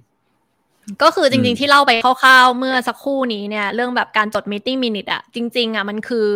sync นะ มันไม่ใช่ async นะแต่มันเป็นวิธีการที่ทำยังไงให้async และ sync อะมันอยู่ร่วมกันได้ วิธีการทำ async คือ เราต้องมาด้วย mindset ว่าเราไม่ prefer meeting แล้วอืมถ้าต้อง จำเป็นต้องมี meeting จริง meeting ที่ไม่มีอ g e n d a เป็น meeting ที่ไม่ respect เวลาของผู้เข้าประชุมมีติ้งที่อยู่ดีๆมึงเรียกกูอะเฮ้ยมึงมึงมึงว่างมามึงมาเข้าประชุมอันนี้หน่อยหัวข้อนี้นะอันนี้คือไม่ respect เวลาคนอื่น เออ เพราะว่าเอาจริง ๆ ตัวเองก็จะรู้สึก empty มากเหมือนกันมึงเรียกกูมาทำไมเนี่ย มีเรื่องอะไรแล้วอะไรอย่างเงี้ย ส่วนตัวคือเป็นคนอย่างหนึ่งคือ เป็นคนไม่รู้สึกว่าการตัดสินใจอะไรที่ต้องใช้ logic การตัดสินใจอะไรที่ต้องใช้เอ่อ background story มี brief มาเรียบร้อยอะไรอย่างเงี้ย เราจะมาเข้าใจได้จากการนั่งฟังเอออมรู้สึกว่ามันต้องมีการปูมาก่อนสิ ถ้ามันเป็นเรื่องสำคัญนะ ถ้ามันเป็นเรื่องที่มันต้องอืมตั้งใจคิดอะไรอย่างเงี้ย เราไม่ควรที่จะคาดหวัง magic of the moment เออเออจริงทำไมเราถึงอันคานี้ดหวังเนด้วย magic of the moment ใช่ไหมไม่จำเป็นถูกปะใช่การตัดสินใจที่ดีคือมันต้องคิดมาก่อน แล้วก็อืมพอคิดมาเสร็จแล้วปุ๊บ เราก็ค่อยๆ carve out ไอเดียออกมาว่า โอเค เราคิดว่าโซลูชันที่ดีมันน่าจะเป็นแบบนี้นะ เขียนค่อยๆเขียน แล้วเวลาเขียนอะ มันมันดีกว่าพูด เพราะว่าอะไรพูดไปอาจจะบิดเบือน เพราะว่าต้องเอ่อต้องเก็บไว้อะพูดไปแล้ว เดี๋ยวคนเอาไปตีความอีกอย่างหนึ่ง แล้วคนอืมเอบอกเอออ๋อโอเคเข้าใจแล้วแล้วเอก็ไปทำอีกอย่างหนึ่งB ก็ไปทำอีกอย่างหนึ่งสรุปคือมึงไม่ sync กันอะไรอย่างเงี้ยแต่อ่าถ้าคุณไม่ได้คุย คุณเขียนเอา สมมุติว่า การประชุมอย่างเงี้ยแทนที่จะประชุมแบบ sync คุณลองถามว่าเออขอ sync ได้ไหมทีนี้เป็น async แบบปู background story มาเรียบร้อยนะ ไม่ต้องทำ presentation ก็ได้เขียนเป็น text เรา prefer plain text เขียนแบบ provide context ให้เรียบร้อย เอาให้แบบคนที่โง่ที่สุดในโลกอ่านเรารู้เรื่อง เออ แล้วก็อ่าฮะพิมพ์ให้จบแล้วก็จะเอาอะไรจะเอาอะไรคือประชุมไปเพื่ออะไรถูกไหมต้องการคำตอบอะไรบางอย่างถูกปะต้องการอะไรอืมบางอย่างใช่ปะยูก็อืมถามไปเลย ก็พิมพ์ก็พิมพ์แบบ ก็คือปูเรื่องมาให้เรียบร้อย แล้วก็โน้ตสตอรี่ไว้ อันนี้คือไม่ควรทำในแชทนะคะเพราะว่าถ้าทำในแชทเนี่ย เดี๋ยวเนื้อหามันจะ flush ถูกไหมอ๋อมันเอถูอกฟลัชเออเออเดี๋ยวคน เดี๋ยวคนเออนู่นนี่มาลืมแล้วเพราะฉะนั้นคือสำคัญมากคือ ถ้าเริ่มคุยยาวๆ เมื่อไหร่เราจะบอกไปเปิด Notion หน่อยสิเราก็จะย้ายไปคุยใน Notionอ๋อ background storyทุกอย่างก็คือจะไป discuss ในนั้นอ่าตรงนี้มีคำถามตรงนี้ก็ quote ถามตรงนี้ค a ลิฟายเพิ่มเติมเอาข้อมูลมา add อ่าเอาข้อมูลมา add เพิ่มเติมเสร็จแล้วพอเราได้ conclusion จากเราแล้วเราก็พิมพ์ตอบจบเออไม่เห็นต้องเออประชุมเลย ใช่ใช่ถูกอันนี้ปะเห็นด้วยนะ หลายหลายครั้ง เออเอาเป็นว่าเอาเป็นว่าหลายครั้งแล้วกันเวลาเราเรามีคนทักมาบอกว่าอยากประชุมด้วยอะเออเราก็จะงงเออมากว่าไอ้หัวข้อเนี่ยทำไมมันเกี่ยวกับกูนะ อะไร เออ กูเกี่ยวอะไรเออก็เลยต้องถามก่อนใช่เสไหมมอเลยว่า ผมต้องเตรียมอะไรไหมกับหัวข้อนี้ ผมต้องรู้อะไรมาก่อนหน้านี้ไหมอะไรเงี้ยเออคือแบบไม่งั้นเข้าไปแล้วก็แบบอ๋อเดี๋ยวผมไปทำความเข้าใจก่อนเอากลายเป็นว่าเสียเวลามากกว่าเดิมอีกทำไมไม่ให้การประชุมนั้นมันแบบเอฟเฟกตีฟถูกไหม เออ ใช่ ใช่ แล้วเพราะแล้วก็จะมีการบวกบวกคน เอ้ยเดี๋ยวเอาคนนี้เข้าประชุมเนี่ยนะ เดี๋ยวคนนี้เข้าเราก็ถามต่อว่า แล้วคนเหล่านั้นเข้ามา contribu อะไรนิดในในที่ประชุมหรือเปล่าครับ ใช่ ถูกต้อง จริง ๆ อีกเคยเหมือนกันนะ ซึ่งจริงๆ ก็อาจจะไม่ดีในคนไทย คนไทยฟังอาจจะบอกว่า เฮ้ยทำไมพี่รุนแรงจังเลยนะ พี่ คืออีกเคยนะแบบประชุมแล้วแบบ อะ เทอรี่ในการประชุมมีอย่างนี้นะหนึ่งคืออาซิงได้เปล่า ถ้าหากว่าอาซิงได้อาซิงนะ คือถ้าพิมพ์แล้วตอบจบ นะ ประชุมอืมไม่ควรจะเป็นการประชุมเพื่อ kick ass ถ้าเรียกประชุมเนี่ยแปลว่าอะไรหนึ่งคือคุยกันด้วยการพิมพ์อะ คุยไม่รู้เรื่องสองรองานมานานแล้วมึงไม่ประชุมอย่างเงี้ยส่วนมากมันจะเป็นแบบนี้เอ้ยเดี๋ยวประชุม follow up นะอ่าถูกไหมถ้าหากว่ายูเป็นคนดีมีความรับผิดชอบยูสามารถ deliver งานได้ แล้วจะประชุมไปทำไมอะ แสดงว่าคนที่ต้องการการประชุมคือ คุณต้องการคนมาเป็นไม้เรียวหวดเนี่ยเดี๋ยวจะประชุมแล้วเนี่ยเดี๋ยวหน้าแตกการประชุมนะแบบก็ไม่มีอะไรมาให้คนอื่นเขาดูอะไรเงี้ย ถูกปะเออ ถ้าหากว่าเออคือถ้าเราไม่ได้ต้องการที่จะประชุมไปเพื่อแบบ ass kicking อะไรเงี้ย แล้วอยู่เป็นอืมคนที่ responsible ด้วยตัวเอง เออ ไม่เห็นต้องอืมประชุมเลย ยกเว้นว่าแบบเป็นงานด่วนนะ แล้วก็อ่าแล้วก็ถ้าหากว่าอาซิงกันสองสามรอบ กฎของกิจแลบเป็นอย่างนี้ ซึ่งเราก็ทำตามเหมือนกัน อืมยังไงอะเอออยากรู้ คุย back and forth สามครั้งแล้ว ไม่รู้เรื่องอ่าก็คือซิงค์เออ อันเนี้ยเห็นด้วยเหมือนกัน เพราะว่าบางทีอะ คนพิมพ์อะ อาจจะสื่อสารด้วยการพิมพ์ไม่เป็นก็ได้นะ เคยเจอเหมือนกัน แล้วก็ผมอะอันนี้อันนี้อันนี้แชร์ส่วนตัวไม่รู้คนอื่นเป็นหรือเปล่า แต่ว่าเราอะเป็นคนที่เราอืมคือเราเป็นคนที่ care คนอ่านกลัวว่าจะอ่านไม่รู้เรื่องอืมเพราะฉะนั้นเนี่ยวิธีการอืมพิมพ์ของเราอะคือการพิมพ์เป็นแบบ bullet เว้ย bullet แล้วอ่าอ่าดีหนึ่งดีดีดีเออเพราะว่าเรากลัวว่าเดี๋ยวเขาจะจับอ่านอ่านจนพลาการมึงแล้วมึงจะสื่อว่าอะไรนะขออีกทีดิอะไรอย่างเงี้ย เราเลยพิมพ์แม่งเป็น bullet เลย จะได้รู้เรื่องไปแบบเอ๊ะอ่ามันเป็นอย่างนี้นะ อันนี้เป็นอย่างนี้นะอันที่อันนี้ที่มาแบ็กกราวอ่าปัญหาความคาดหวัง ต้องการคำตอบอะไรอะไรอย่างเงี้ยเออคือมันต้องแบบอ่าอย่างเงี้ยได้จะดีมากเลย ถูกต้อง อันนี้คือดีแล้วนะครับ ส่วนตัวก็คือทำแบบนั้นเหมือนกันนะ ก็คืออมเอาให้ลึกไปอีก มันก็จะมีเรื่องของวิธีในการเขียน เดี๋ยวก่อนเดี๋ยวเดี๋ยวเดี๋ยวก่อนที่จะไปถึงอันนั้นก็คือ อีก key element หนึ่งในการประชุมคือ จะเรียกมาประชุมอะถ้าไม่ใช่ทาวน์ฮอลนะถ้าไม่ใช่ทาวน์ฮอลบอกก่อน ถ้าเป็นประชุมจริง ๆ นะ เกินสี่คนน่ะไม่ควรประชุมแล้ว เอาคนออกไปให้หมดอืมเพราะว่า มันกลายเป็นว่าคนที่ห้ามันจะไม่ได้พูดละอืถูกไหมอยู่ต้องคิดในมุมที่ว่าประชุมครั้งหนึ่งอะครึ่งชั่วโมงหรือหนึ่งชั่วโมงเนี่ย คุณเอาคนมาห้าคนเนี่ยมึงหารแล้วแต่ละคนได้พูดกี่นาทีเชียวเอ้ยถ้าเอาเขาคนอาจมาจะมีเกินเนี้แสดงว่าอีกคนนึงจะไม่ได้พูดก็ ขออ่าขอขอเป็นแบบสวมสวมหมวกคนแบบเอออยู่ในห้องประชุม เฮ้ย แต่ไม่ได้นะ คนเนี้ยเขาเกี่ยวข้องเขาต้องเขาต้องรับฟังด้วยสิ อ่าจะจะ ทำยังไงครับ ฟังแล้วเกิดอะไร ต้อง take action อะไร หรือว่าเขามาเพื่อรอผลสรุป ถ้าเขามาเพื่อรอผลสรุป ก็ปล่อยให้เขาไปทำงานน่าจะดีกว่าไหมแล้วได้ผลสรุปก็ค่อยไปบอกให้เขาทำเออเออเออเอออันนี้อันนี้ไม่ใช่ GitLab ตรงๆนะ อันนี้คือของ เอ่อ Basecamp โอ้โหเออ มีหนังสือของ Basecamp เออ ก็คือแบบว่า Rework เหรอเกินใช่ปะ อ่าไม่ใช่ค่ะจำเบสไม่ได้ละเบสแคมอืมเป็นเอ่อเป็นสตาร์ทอัพอีกอันหนึ่งอืมที่เป็นแบบ management tools อะไรอย่างอืเงี้ยครับเออก็คือเขาก็มี philosophy ของเขาเหมือนกันนะ แต่ว่าของเขาก็คือแบบว่า ถ้าเกินสี่คนก็คือแบบว่า ไม่ไม่ไม่ไม่ไม่ควรอะ เออ แล้วก็อ่าฮะประชุมอ่าฮะเกินสองชั่วโมงก็คือควรจะเลิกไปได้แล้วเออควรไม่ไม่ควรประชุมเกินสองชั่วโมง เกินสองชั่วโมงคือไม่เวอร์เออสุดๆละสองชั่วโมงเอออันนี้คือหลักการประชุม ทีนี้กลับมาเรื่องเดิมก็คือ เราเขียนยังไงให้มันดีเออพิมพ์เขียนยังไงให้มันให้มันกำลังได้จะอะไรอย่างเงี้ยกำลังจะวกมาพอดีเลย อะ จัดหน่อย อ่า ก็คืออันดับที่หนึ่ง low context อ่า low context ก็คือเราต้องมองในมุมที่ว่า เราอย่าไปขี้หงุดหงิดเยอะอะว่า เอ่อคนนี้ทำไมไม่ไม่รู้เรื่องวะทำไมมึงไม่รู้ กูพิมพ์แค่นี้ทำไมมึงไม่รู้อะไรอย่างเงี้ย สมมติว่าถ้าหากว่าเป็นคนที่เอ่อ ความคิดไวปุดปราดอะไรอย่างเงี้ยนะซึ่งอีกก็เป็นนะเออความคิดไวปุดปราดอะไรอย่างเงี้ยคิดคิดแบบข้ามสเต็ปแล้วสมมุติว่าคนอื่นเขาจะอยู่แค่ตรงนี้ เราแม่งกูไปไกลแล้วแล้วก็พิมพ์แค่นี้ เออ แล้วก็อีกคนนึงก็แบบฮะคืออะไรอะ ไม่เข้าใจอะไรอย่างเงี้ย เออ การที่จะมาทำอะซิงอะ คือต้องเอาอีโก้ออกไป ก็คืออมต้องให้เกียรติคนอื่นด้วย เพราะว่าคนคนอื่นอะ เขาไม่ได้รู้วิธี routing ในสมองเรา เขาไม่ได้รู้ว่าที่มาที่ไปมันมายังไง เพราะฉะนั้นคือต้อง provide context ให้เยอะที่สุดอะไรอย่างเงี้ยเออวิธีการเทียบ high context กับ low con- context ก็คือเอ่ออาจจะเป็นอย่างเช่นเอ่อประเทศที่ high context มากๆ คืออย่างเช่นประเทศญี่ปุ่น ถูกปะอืมอ่า ประเทศญี่ปุ่นคือพูดอ้อมๆ ถูกไหม ต้องเดาเอง เออ ต้องเดาเองว่ามันหมายความว่าอะไร สมมุติว่า เอ่อ คน เอ่อคนเกียวโต อะ ชมว่านาฬิกาสวยจังเลยอะไรอย่างเงี้ยแต่แปลว่ามึงกลับบ้านได้แล้ว เออเออเอออันนี้ก็คือแปลความไปอีกอย่างหนึ่งใช่ปะในลักษณะเดียวกันอะไรอย่างเงี้ยจริง ๆ เรื่องนี้ก็เป็นเรื่องที่อีกอะเจอนะในบริษัทอะก็ยังฝึกอยู่มันก็เป็นอาจจะไม่ใช่ทุกคนเพอร์เฟกหรอกแต่ว่าเราก็ควรที่จะสเตรสว่าแบบว่านี่คือ core value องค์กรเรานะ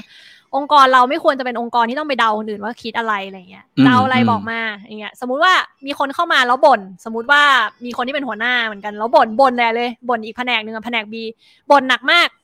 แล้วอีกก็จะถามว่าเราเราไงเราจะเอาไงต่อ ไม่เข้าใจอ่าฮะเออ คือเข้าใจนะว่าบ่นแล้วยังไงต่อยูมาพร้อมโซลูชันเหรอหรือว่ายูจะไปทำอะไรต่ออะไรเงี้ยต้องอืมอืมชัดเจนว่ายูจะเอาอะไรหนึ่งสองสามรวมไปถึงบางที เเอ่อเข้ามาปุ๊บแล้วบอกแบบนี้อะไรเงี้ยแต่ไม่ได้ provide enough context เนี้ยคนก็จะไม่เข้าใจ เพราะฉะนั้นก็คือ be prepare ที่จะต้อง provide enough context for people to understand ต้องคิดเสมือนว่าอีกฝั่งหนึ่งคือเขาไม่ได้รู้เท่าเราต้องพร้อมที่จะให้อภัยอะเออซึ่งถ้าเป็นมนุษย์ประเภทที่แบบ perfectionist มากๆอาจจะหงุดหงิดแล้วหงุดหงิดทำไมมึงไม่เข้าใจอะไรเงี้ยเออทำไมมึงไม่เก็ตอะไรเงี้ยเออก็ต้อง ก็ต้องบอกว่าต้องต้องปรับอะไรเงี้ย ซึ่งอีกข้อหนึ่งที่ต้องเอามา include ด้วยก็คือต้องลดอีโก้ตัวเองเยอะๆ เหมือนอย่างเมื่อกี้ที่พูดไปแล้วเนาะการ miscommunication อะมันสามารถเกิดขึ้นได้ตลอดเวลาอยู่แล้ว ไม่ว่าจะเป็นการเอ่อ communicate ผ่านการพูด หรือการ communicate ผ่านการพิมพ์เออซึ่งการพิมพ์ก็อาจจะมีความเสี่ยงเยอะกว่านิดนึง คือมันไม่เห็นสีหน้าอ่าใช่ เพราะฉะนั้น เออเพราะฉะนั้นต้องแบบว่า มีศิลปะในการพิมพ์ด้วยส่วนหนึ่งเอออันนี้ก็คืออีกก็ฝึกเหมือนกันนะ เออ ก็คือบางทีอะเราพิมพ์ด้วยความทื่อๆ ภาษาไทยเป็นภาษาไทยที่ถ้าพิมพ์ทื่อไปแล้วจะดูโหด เออ อันเนี้ยคือคืออยากเสริมเหมือนกัน คือคือเรื่องคอมมูนิเคชันเนี่ยมันเป็นเรื่องของ ถ้าเกิดเราเราเรา ตอนนั้นพี่เคยพี่เคยเรียน เอ้ยไม่ใช่เรียนเนี่ย เคยอ่านหนังสือเกี่ยวกับนิเทศ แล้วเขาบอกว่าcommunication หรือการสื่อสารก็คือการมีผู้ส่งสาร มีช่องทางของสาร มีตัวเนื้อสารแล้วก็ผู้รับสาร ถ้าเกิดเราผู้รับสารเองอะเมื่อกี้ในในในในกรณีที่อีกบอกว่า ผู้เขียนเนอะแต่ว่าถ้าเกิดผู้รับเองอะก็ต้องทิ้งอีโก้เหมือนกันนะคือการไม่มี bias ด้วยว่าคนส่งอะเป็นเป็นใครสีหน้าเป็นยังไง ห้ามห้ามห้ามเพิ่งไปแปะอารมณ์ไว้ในในในข้อความเด็ดขาดด้วยอะไรเงี้ยเออ อันนี้เห็นด้วย ใช่ จริง ๆ จริง ๆ เป็น effort จากทั้งสองฝ่ายเลย ทั้งฝ่ายแรกที่ฝ่ายที่พิมพ์เนี้ย ฝ่ายที่พิมพ์อาจจะไม่รู้ตัวว่าเราโหด เราก็แค่พูดเฉยๆนี่ว่า แต่บางทีทิ้งไว้ทิ้งไว้สักสิบห้านาทีอย่างเงี้ยแล้วกลับมาอ่านอย่างเงี้ยเออมันโหดว่ะ แล้วเราก็ค่อยมา edit แก้อย่างเงี้ยก็เออก็รีบเรียนรู้ซะว่าแบบคราวหลังก็พยายามพิมพ์ให้มันดีกว่านี้อะไรเงี้ย ซึ่งก็ต้องเปิดใจว่าเราไม่เราไม่ได้ถูกไปซ้ำหมดอะไรเงี้ยเออ ก็ต้องแบบว่า ถ้ามีคนอื่นนะเราเขารู้สึกเสียใจจากการการพิมพ์ของเราอะ เราก็ต้องเปิดรับนะว่าเออเขาเสียใจ เพราะว่าเราพิมพ์แบบนี้คราวหน้าเราจะแก้ยังไงอะไรอย่างเงี้ย ถ้าต้องไปขอโทษเขาก็ไปขอโทษเขาซะอะไรเงี้ยก็ต้องเปิดใจกว้างที่จะแบบว่า เออยอมรับผิดอะไรเงี้ย ส่วนตัวคนที่อ่าเป็นผู้รับสารด้วยอะไรเงี้ยก็อาจจะต้อง bear in mind เหมือนกันว่าแบบเฮ้ย this is somehow อะไรเงี้ย not their intention อะไรเงี้ยเออ มันมันมันแบบว่าคือทุกคนมาทำงานในองค์กรอะไรเงี้ยเราทุกคนผ่านการคัดเลือกมาอย่างดีแล้วอะเราก็ต้อง trust ว่าเรามาทำงาน based on better intention เรา wants better for the company เราอยากให้ company ไปได้ไกล เราเราตั้งใจทำงาน เราทะเลาะกัน เราดีเบตกันเลือกเพราะอะไร เราดีเบตกันเพราะว่าเราอยากให้ product ดี ถูกไหมเออ มันมันไม่ใช่ว่าเรามาดีเบตดีเบตกันเพราะว่าเราอยาก ใส่ร้ายกันอะไรเงี้ย ก็คือต้องคิดในลักษณะนี้ด้วย แต่ต้องบอกว่ากิจแลบอะเขามีเขามีหลักเกณฑ์อีกอันนึงที่รู้สึกว่าเฮ้ยแบบ แม่งดีมากเลย คืออันนี้เป็นรีมายเดอร์เลยนะ ของคนที่เป็นเอ่ออาจจะเป็นคนที่แบบ blunt หรือว่าเป็นคนที่เป็นหัวหน้าอะไรเงี้ย ซึ่งอ่านแล้วก็รู้สึก impact เหมือนกันอะไรเงี้ย เพราะว่าคนที่เป็นคนแบบเป็นหัวหน้าที่แบบ ทื่อมากๆอะไรเงี้ย บางทีเขาอาจจะแบบว่า กูไม่เห็นคิดมากเลยกูก็พิมพ์เฉยๆอะไรเงี้ยพวกมึงคิดมากทำไมวะอะไรเงี้ย หรือว่าแบบเราไม่ได้คิดอย่างนั้นนะอะไรเงี้ย เราอะเราหวังดีนะอะไรเงี้ยทำไมไม่มองความหวังดีของของเราล่ะอ่ากิจแลบอะมันมีเขียนอะไรหนึ่งบอกว่า ความ intention อะมันไม่สำคัญหรอก มันสำคัญแค่ว่า เราทำอะไรไปแล้วแล้วเราเราทำให้คนอื่นรู้สึกยังไง อันนี้เป็นสิ่งที่คนอื่น perceive อ่าอ่าอ่าอ่าใช่ก็คือแบบต้องแคร์ต้องแคร์จุดเนี้ยมาก ๆว่าอย่ามาถืออีโก้นะว่าเฮ้ยกู intention ดีแล้วกูไม่ผิดอะไรเงี้ยถ้าหากว่า intention ดีแต่อินดีเออะไรเงี้ยเราทำแล้วมันไป hurt คนอื่นนะเราก็ต้อง open เหมือนกันว่าเฮ้ยอันนี้เราทำไม่ดีว่ะเราต้อง open to say sorry อะไรเงี้ย เพราะฉะนั้นก็คือ ไอ้พวก culture ว่าแบบว่าช็อตโทก็คือไม่ขี้โมโห ไม่ใช่แบบจุดเดือดต่ำอะไรเงี้ย เดือดง่ายเอะอะเดือดเอะอะเดือดอะไรเงี้ย ก็คือต้องละวางลงซะ แล้วก็ แล้วก็มีอะไรก็คุยกัน open ที่จะคุยกันง่าย ๆ อะไรเงี้ย เออ ก็เป็นส่วนหนึ่งของเออสิ่งที่มันต้องมาคู่กันอะ มันถึงมันถึงจะ work เออ แล้วก็ปัญหาอย่างหนึ่งของการเขียนก็คือ อย่าเยิ่นเย้ออะเออ เออ เออเออเคยไหมแบบว่าเออเออโอ้โห ทะเลนี่คืออะไรวะ อะไรเงี้ยเออ มันแบบ มันเหมือนแบบอ่านนิยายที่ เหมือนอ่านสตีเฟนคิงอะไรเงี้ยอ่านอ่านอ่านมาสามบรรทัดแล้ว จะบอกอะไรกูวะอ๋ออยู่อยู่เออบรรทัดมันนี้อยู่บรรทัดนี้ แล้วยังไงต่ออะไรอย่างเงี้ยจริง ๆ ก็คือต้องฝึกอะว่าแบบเออมันมันเหมือนแบบบริษัทใหญ่ๆอะที่แบบว่าเฮ้ยเขาต้องมีแบบ writing style หรือ writing style ที่เขา prefer คืออะไรแบบของ Amazon หรือว่าอะไรยังไงเราจะอะไรยังไงก็ได้นะ แต่ว่าอูก้าก็มี writing style ที่เรา prefer เหมือนกันอะไรเงี้ยอืมจริง ๆ ก็พยายามจะไม่ไม่ทำให้มันแบบรู้สึกอึดอัดมากหรอก แต่ว่าสิ่งที่อาจจะสำคัญเป็นคีย์เลยคือ เวลายูจะเขียนโกต้องเขียนอะไรเออถ้ายูอืมเขียนโกแล้ว มันมันไม่ใช่ มันไม่ใช่ proper goal อะมันอ่านแล้วมันไม่ใช่ goal อะยังไงมันก็ไม่ใช่ goal แล้วคุณก็ไม่สามารถที่จะ communicate กับคนอื่นได้ด้วยอะไรเงี้ย ก็ต้องกระชับชัดเจน แล้วก็ถ้าหากว่าเป็นคนที่พูดเยอะเกินไป หรือเป็นคนที่เขียนเยอะเกินไปอะก็คือต้องฝึกคอมเมนต์ตรงๆ ก็คือจะพูดตรงๆเลยนะ จริงๆอีกก็พูดเลยเหมือนกันแบบว่าเอออันนี้คือยูพูดเยอะไปนิดนึงอะไรเงี้ย อืมอืมกระชับกว่านี้ได้จะดีมากอะไรเงี้ย เพราะว่า มันจะได้แบบ move on faster เออออ่าครับโอเค เอออมเคยเห็นเทคนิคอันนึงเวลาเขาเขียนบทความหรือว่าเขียนอะไรบางอย่างยาวๆ อะ เขาจะใช้ TLDR too long don't read อันนี้ช่วยไหมอ่าอ่ามันจะเป็นแบบช่บุลวยเลตบุลช่เลวยตนะ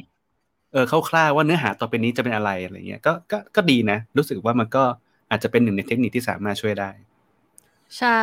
ช่วยช่วยก็คือแบบ พยายามลดความแบบเรียงความอะไรเงี้ย prefer อืม bullet bullet point อะไรเงี้ย จริง ๆ อะ นิสัยเนี่ยจริง ๆ อูก้าจะกรูมตั้งแต่สมัครงานเลยนะ เออโอ้สมมุติว่าสมัครงานมาแล้วแบบมีการบ้านให้ทำอะเออออ เราจะบอกเลยว่า เรา prefer short concise เออ prefer bullet เออบอกว่า long text will bore us to death อะไรอย่างเงี้ย คือแบบ ตั้งแต่สมัครงานเลยให้รู้ว่าแบบว่าเออถ้าอยู่จะมี communication style อะไรอย่างเงี้ยมันควรจะเป็นแบบไหนอะไรเงี้ยซึ่งอืมแน่นอนก็คือคนที่สมัครงานเข้ามา แล้วแบบเป็นสไตล์แบบว่า เขียนอะไรมาเนี่ย เขียนเป็นเอเซเพื่อบายจ้ะอะไรอย่างเงี้ย อืม ก็จะรู้โอเคครับเลยว่าแบบว่ามันมันไม่คลิกอะอืมซึ่งจริงๆเขาอาจจะไม่ผิดอะแต่ว่ามันไม่คลิกกับเราไงเราชอบอืมแบบ concise อืมอืมอืใช่มจะบอกว่าอืมจริง ๆแล้ว ผมอะเตรียมคำถามมาเป็น ลิสต์เรียบร้อยแล้วนะ แล้วก็คำถามเหล่านั้นมันถูกเบนไปอยู่ในสิ่งที่อีกกับผมคุยกันเมื่อกี้เป็นเรียบร้อยหมดแล้ว ทุกอย่างเลย ก็เลยเออจะบอกว่าตอนนี้เราผ่านไปหนึ่งชั่วโมงแล้วต้องต้องอาจอาจจะขอปิดท้ายละเนาะอืมคิดว่าอืมคิดว่าวันนี้คนฟังน่าจะได้เทคนิคอะไรไปบางอย่างแล้วนะเมื่อกี้ลองลองขมวดดูนะตั้งแต่ช่วงแรกที่อีกบอกเนี่ยก็แบบว่าเฮ้ยมันมันสามารถเริ่มสตาร์ทได้ตั้งแต่เอ่อ อาจอาจจะวางเรื่องของความเข้าใจในการทำงานร่วมกันก่อนว่าเฮ้ยรีโมทมันมีมันมีเอ่อมันมีกำแพงอะไรอยู่บ้างมันมี มันมีวิธีการในการสื่อสารยังไงบ้างอะแล้วก็เริ่มจากการทำเรื่อง document ไหมทำเอ่อแผนที่แผนผังให้มันเป็นเรียบร้อยเลยไหมจะได้ไม่ต้องมาคอยถาม หรือว่าลดการสื่อสารกับคนใหม่ๆ เตรียม onboarding อะไรไว้แล้วก็ structure ในการในการสร้าง ของของการสื่อสารเลยอะยกตัวอย่างเช่นการเข้าเข้าประชุมอย่างนี้เนอะเราจะทำยังไงอืมให้ครั้งต่อไปไม่ใช่ว่า Effective เออต้องมาถามอีกหรือเปล่า หรือแบบ ต้องไปติดตามยังไง แล้วถ้าเกิดมันไม่มีเลย กลายเป็นว่าเดี๋ยวก็ต้องใช้เวลามาคุยกันอีกคนนึงใน A เข้าใจอีกแบบใน B เข้าใจอีกแบบกลายว่าไม่ไม่มีซอฟต์อัพทูดิกเพราะฉะนั้นเนี่ยเอ่ออาจจะต้อง invest เวลาสักหน่อยเนอะในการทำสิ่งนี้อะไรเงี้ยแล้วก็คิดว่าอนาคตมันน่าจะทำให้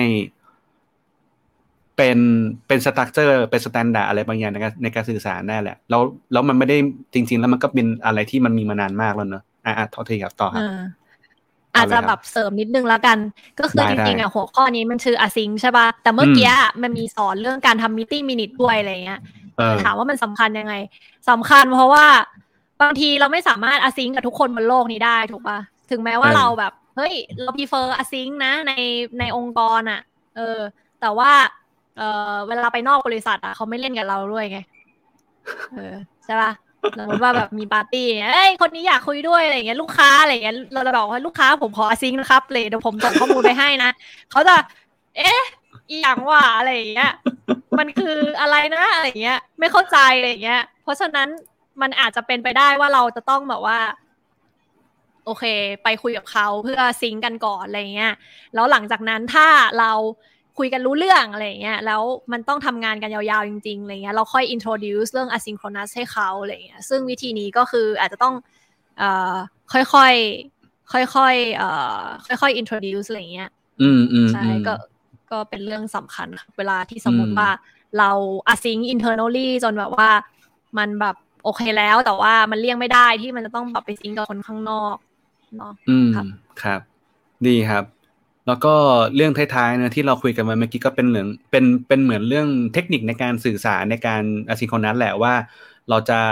โน้ตเราจะคุยกันยังไงได้บ้าง ไม่ใช่เอ่ออย่างอย่างที่บอกไปคือเมื่อกี้ผมก็มีเทคนิคส่วนตัวเนอะเช่นแบบว่าการเล่าเรื่องเป็นบูลเลตเลยก็ได้ อาจจะแบบเล่าที่มาที่ไป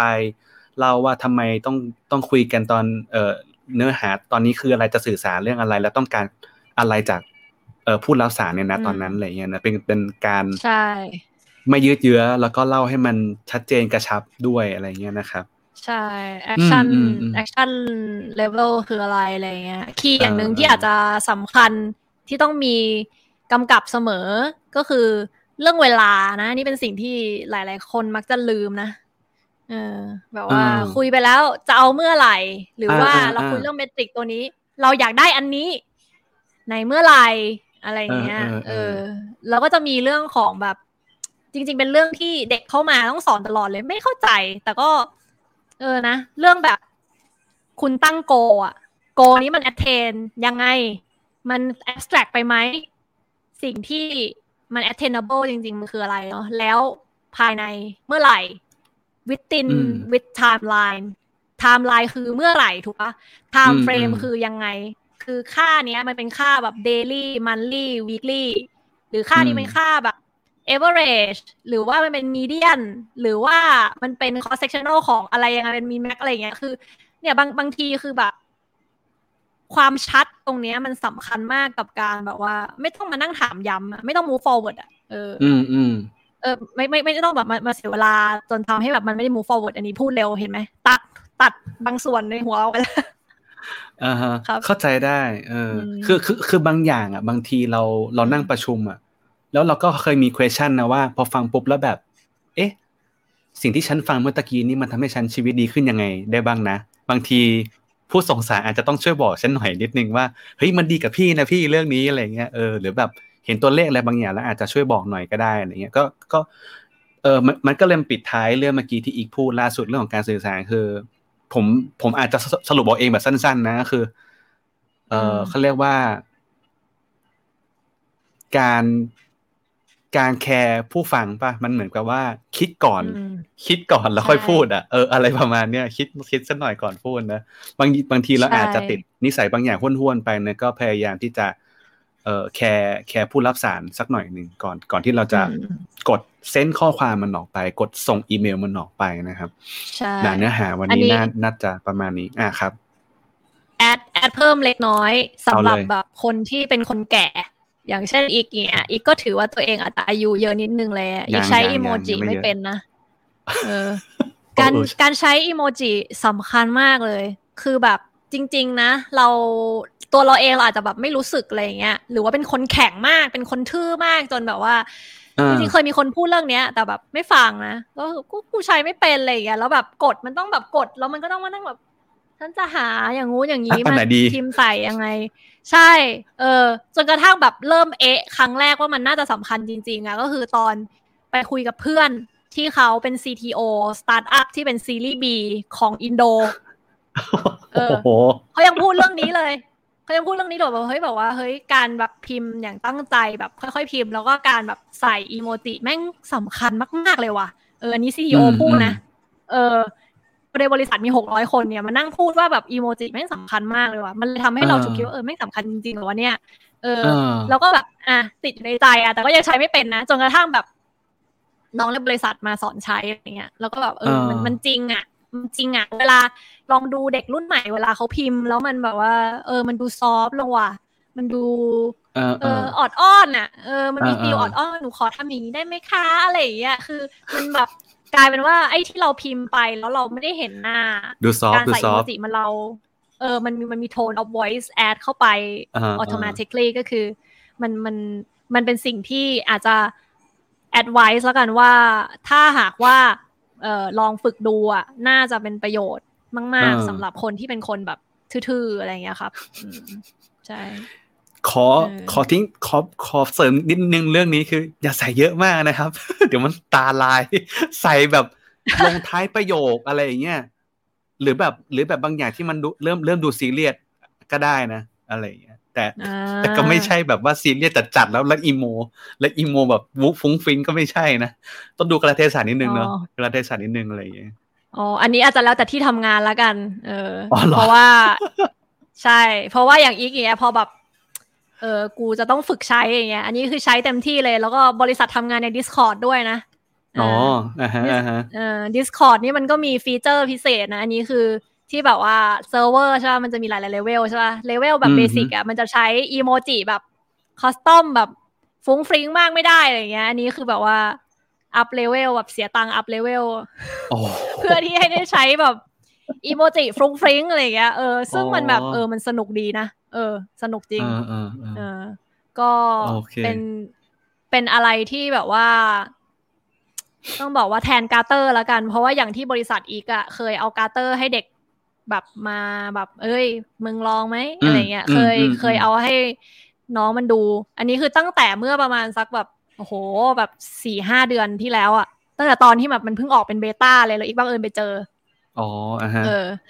เอาให้น้องดูด้วยความตื่นเต้น เฮ้ยมันน่ารักอะไรอย่างเงี้ยเออแต่เออเออน้องติด Discord มากกว่า น้องบอกว่าเหนื่อยพี่อ่า Discord ดีกว่า Discord คืออาเปิดมาปุ๊บอะไรเงี้ย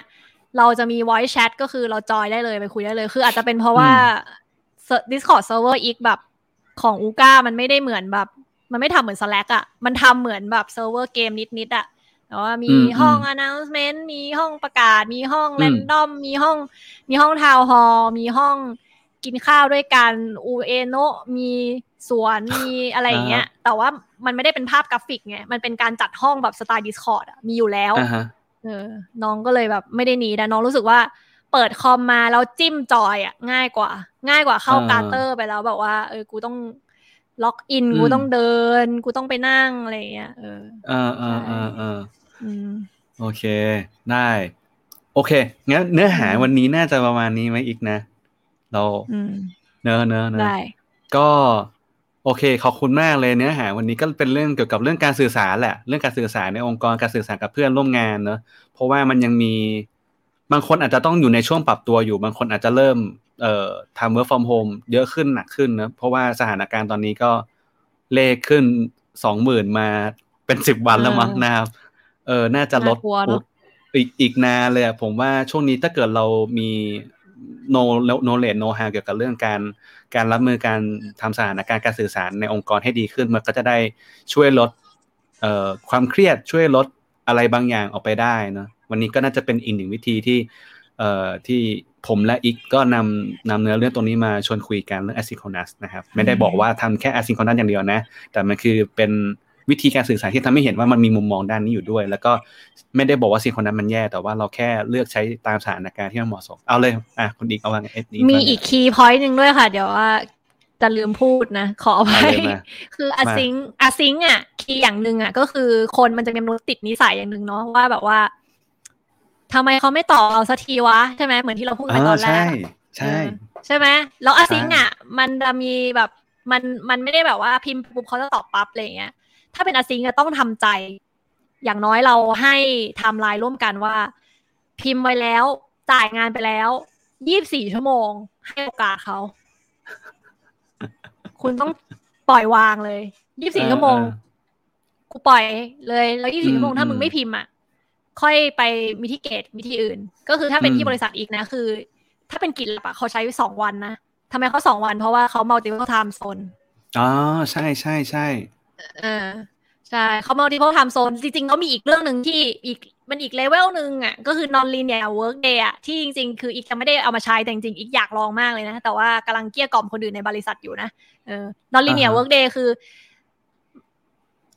ทำงานตอนไหนก็ได้คือจะไปทำงานนอนตีหนึ่งตีสองก็แล้วแต่แต่อันนี้อาจจะแล้วแล้วแล้วแต่ job นะ ถ้าเป็น job แบบเป็น dev อะได้อยู่แล้ว เป็น job อืมแบบ marketing อะจริงๆได้อยู่แล้วนะ marketing ก็ทำได้นะ อาจจะมีแค่เดียวอืจมริงๆที่ไม่ได้ก็คือพวกเซลล์ก็คือต้องไปติดต่อคนอื่นเออเซลล์ไออ่าฮะแต่ว่าแผนกอื่นจริงๆมันจะไปทำตอนไหนก็ได้อะไรเงี้ยก็คือไม่ต้องมอนิเตอร์อ่าแบบว่าเวลาเข้าออก แล้วก็ แล้วก็อืมอาศัยเอาแบบว่า ถ้าจะประชุมร่วมกันก็บุ๊กวันล่วงหน้า แล้วก็มาคุยกันอืมจบมเอออะไรอย่างเงี้ย อันนี้คือเป็นอีกเลเวลหนึ่งที่ยังที่ยังที่เราครับยังไปไม่ถึงเออการอาซิงอย่างหนึ่งที่เป็นคีย์สำคัญคือ ไม่จำเป็นที่ต้อง always responsive อ่าฮะอ่าเออก็คือสามารถที่จะให้ให้เวลาปล่อยไว้ก่อน let it sink in ถ้าด่วนจริง ๆ มึงไม่ต้องพิมพ์แล้วมึงโทรเอา ใช่เออกำลังจะพูดเลย คือผมอาจจะชอบบอกหลายๆคนเสมอว่า เฮ้ย ถ้ารีบอะ มันไม่ควรส่งไลน์ป่ะ โอ้เออ ใช่ แล้วมึงจะมาโกรธกูไม่ได้นะ เออ เพราะฉะนั้นเออถ้าหากว่ารีบอะ คือไม่ต้องพิมพ์แล้ว โทรเลย เออ ก็คือเอ่อแต่ถ้าพิมพ์อะต้องทำใจนะ ถ้ายูพิมพ์อะยูต้องอย่างน้อยคือ แล้วแต่ทำสแปนอูก้าคือยี่สิบสี่ชั่วใช่โมงใช่อืมเออยกเว้นว่าเป็นแล้วแต่เรื่องด่วนเรารู้ที่ที่ในทีมตกลงกันไว้ว่าจะเป็นยังไงบ้างจริง ๆ ผมว่ามันไม่ถึงกับขั้น24ชั่วโมงหรอกเอาเอาเสียส่วนมากนะ โดยตามปกติ ผมว่าหลุดเต็มที่ก็ชั่วโมงสองชั่วโมงแหละ บางทีอาจจะแบบติดประชุมหรือว่าติดอะไรบางอย่างที่บ้านเพราะว่าพอเราพอเราอยู่บ้านเนอะบางทีมนอาจจะแบบเหมือน คือแบบบางทีเราแบบ อันนี้ขออนุญาตแซวนิดนึงคือแบบอย่างน้องในทีมแบบอ่าบางทีก็จะแบบได้ได้เอ๊ะมันหายไปไหนนะอ๋อน้องใหม่ที่บอกอ๋อเมื่อกี้ผมไปล้างจานมาพี่อ่าอะไรแบบนี้ก็เข้าใจขำๆนะไม่ได้ไม่ได้ไม่ได้เป็นเรื่องใหญ่มากอะไรอย่างเงี้ยครับ อืมอ่าแต่แอดแต่แอดหนึ่งนะก็คือแบบว่า จริง ๆ อะ ถ้าแบบหนึ่งชั่วโมงอะบางทีอาจจะรู้สึกเครียดเกินนะเพราะว่าอะไรบางทีเราพิมพ์ยาวมากเลยอะแล้วคนก่อนจะมาอ่านอะ